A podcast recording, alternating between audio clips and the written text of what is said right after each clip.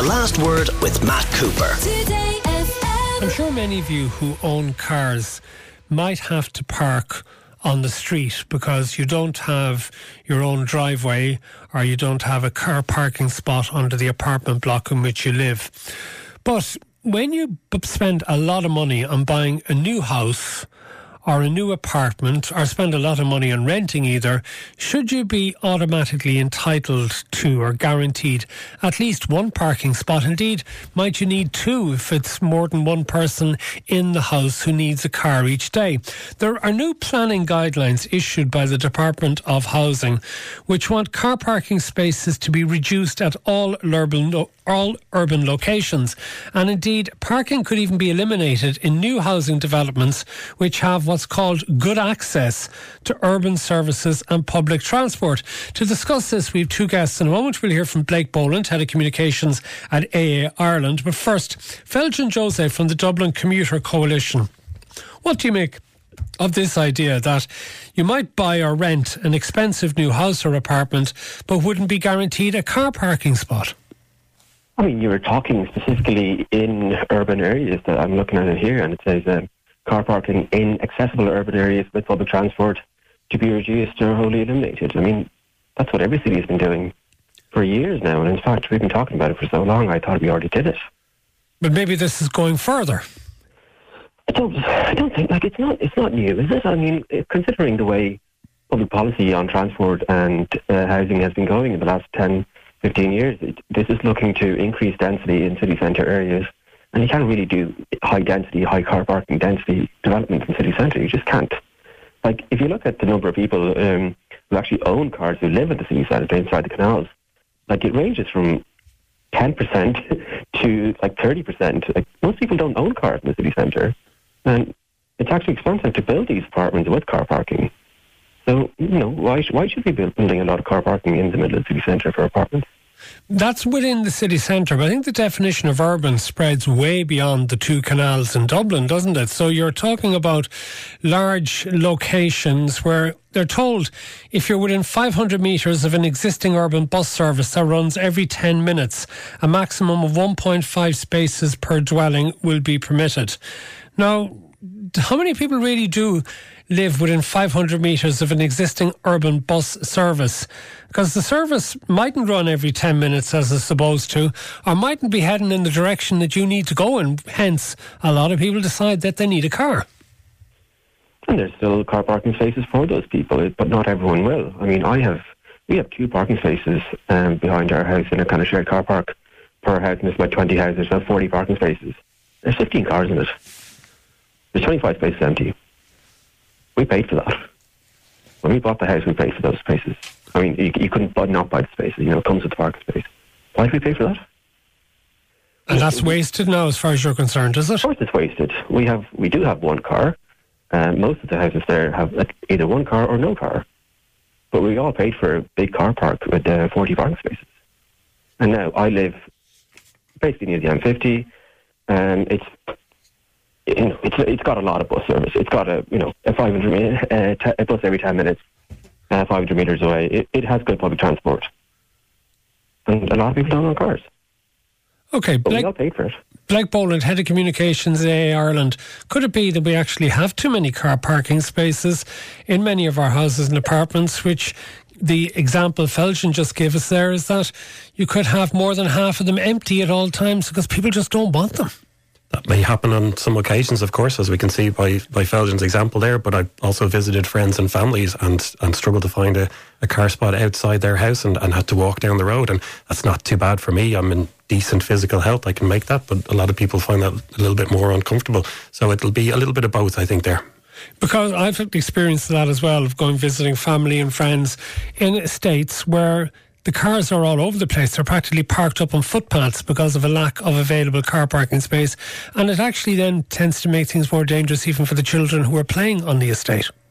That's that's right. Uh, yeah, I mean, if people are parking on double yellow lines, perhaps they're parking up on paths, it's making people find it a little bit more difficult to move around housing estates for sure. They shouldn't be doing it, of course, but the perhaps they don't have an option at times. No, they might not. And if you have a couple of young children and you've just done the weekly shop and you need to get a baby into a buggy and get all that into your house, it's very, very difficult to navigate around what we just said there if you can't find that spot outside your house. So this won't apply to everybody, but for a lot of people, they do need that space outside their house. But it's been suggested as well that this idea is helping us in a move towards having no cars that there would be new apartment blocks or housing estates built without any car parking or exceptionally limited car parking made available.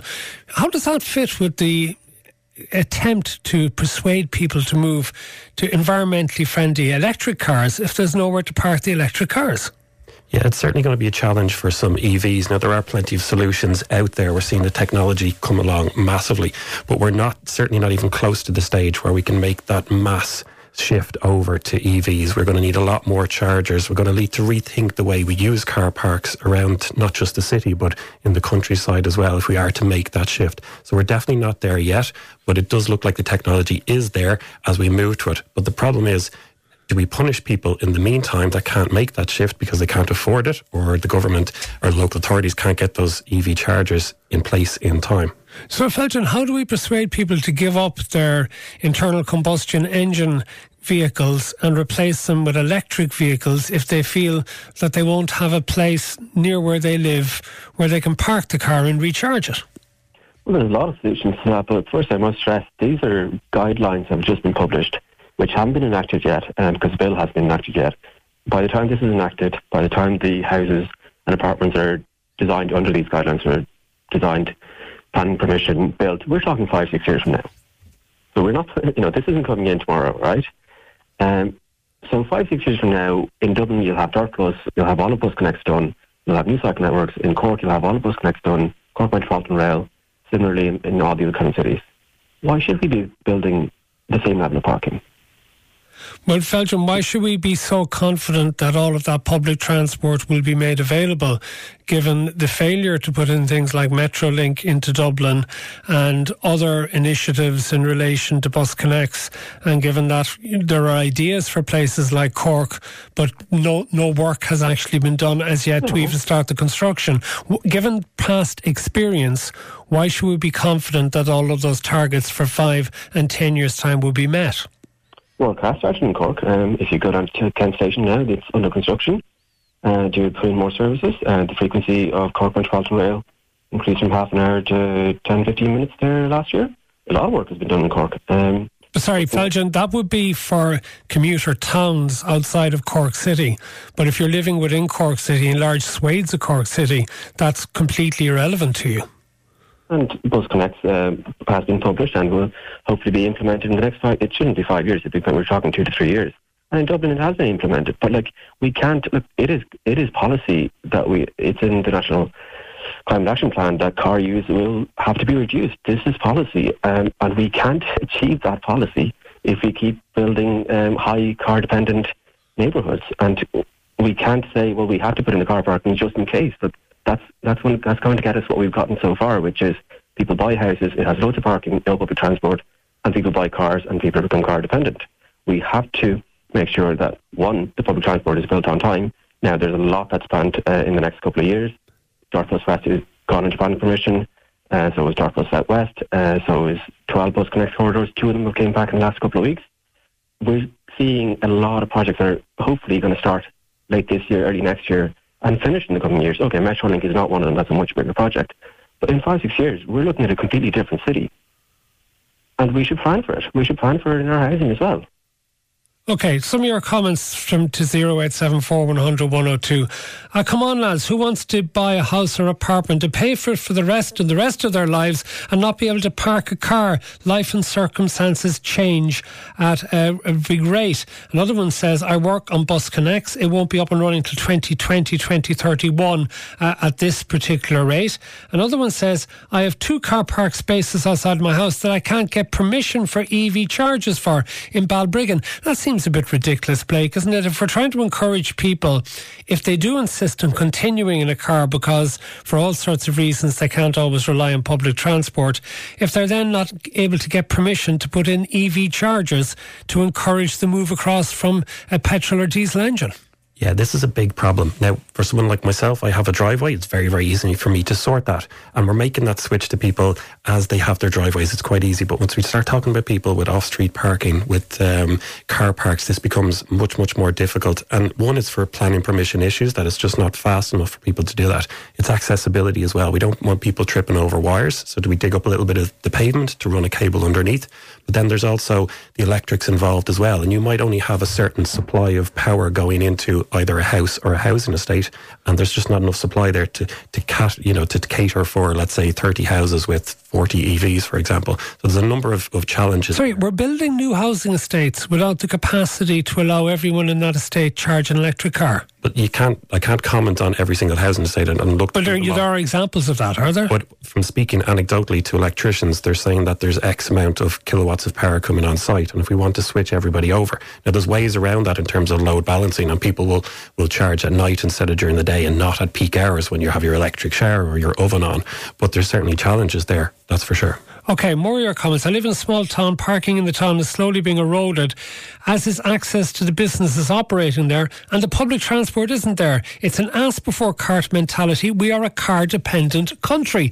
Another one says, I've been a rail commuter for over two decades and I found the service has gotten worse in that time. The trains are frequently late, and at peak times, I cannot even get on to full trains. Buses and Luases are equally challenged. So, could we have a situation, Feljin, when there are a lot of people who would love to make the commitment to public transport for practical as well as environmental reasons, and they find simply that despite all of the promises, things are not getting any better, maybe even getting worse when it comes to provision. We can't afford to be in that position. Uh, we simply can't. We have to drive modal shift from uh, cars onto public transport and walking and cycling. We simply have to. There's no other option. So, yeah, we uh, look. If you look at what's planned, a lot of it has been delivered. Look, capacity in Dublin for buses have increased a lot. There's been new buses, new routes, 24-hour uh, buses. There's been a there's been an increase in service to compared to say 2019. There definitely has been, but there's been a lot more people. There's a lot more people at work. There's a lot more people commuting, so it hasn't quite matched that. And it, and a lot of it is um, oversubscribed. Buses not so much, um, and, and Luas and Dart not so much. But like it, it is it is getting oversubscribed again after COVID. So but again, look at look at Dart Plus West, which went into a there last year. Hopefully, it should come out in the next coming months or weeks and start construction late this year. And that'll take about two three years, and you know that will double the capacity of the railway line after minute, and will increase the frequency um, by I think just over just over uh, twice as much, uh, twice as many trains per hour. Same in the Southwest line, which should going to go out to Ballyfermot and to Kildare, and hopefully the existing Dart line will go into planning now soon as well. Like there's all these projects which, like I said, we simply cannot afford to not build. There is no option. Feljin Jose of the Dublin Commuter Coalition and Blake Boland, Head of Communications for AA Ireland. Thank you. The Last Word with Matt Cooper. Weekdays from 4.30. Today